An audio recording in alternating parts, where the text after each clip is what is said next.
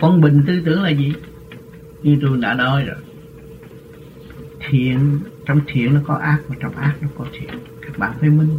Trong sanh nó có tử và trong tử nó có sanh. Trong có nó sẽ có cái không mà trong không nó có có.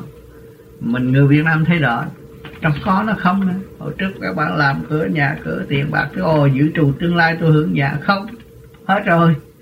Rồi trong không nó lại có, ra đây nó lại có đó thì các bạn học được cái bài có trong không mà không trong có rồi. Thì tư tưởng các bạn là quân bình chứ gì nữa. Mà đi tới thiền nữa rồi rồi giác nữa là Phật chứ gì nữa. Quân bình thiền giác là Phật chứ gì nữa. Thấy không?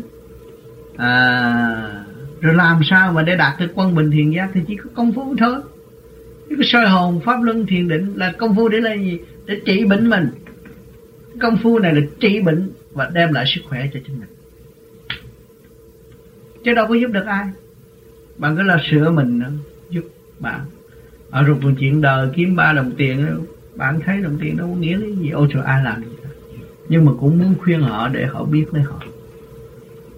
Đừng để họ đi vùi sâu trong cảnh đau khổ tội nghiệp vì vậy mà chúng ta phi công nói đi nói lại, nói hoài, nói đạo, chúng ta thích nói. Mà nói chuyện đời, thấy nó mệt, vì cái đó nó không cần thiết đối với tâm linh nữa.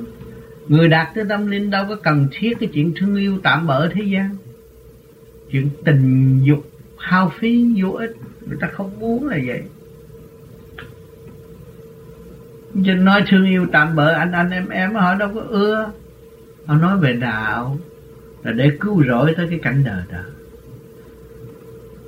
à, sắc bất dị không không bất dị sắc đó trong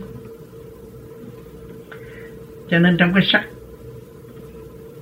à, nó có cái không mà trong cái không nó có cái sắc. Người đời đâu có thấy.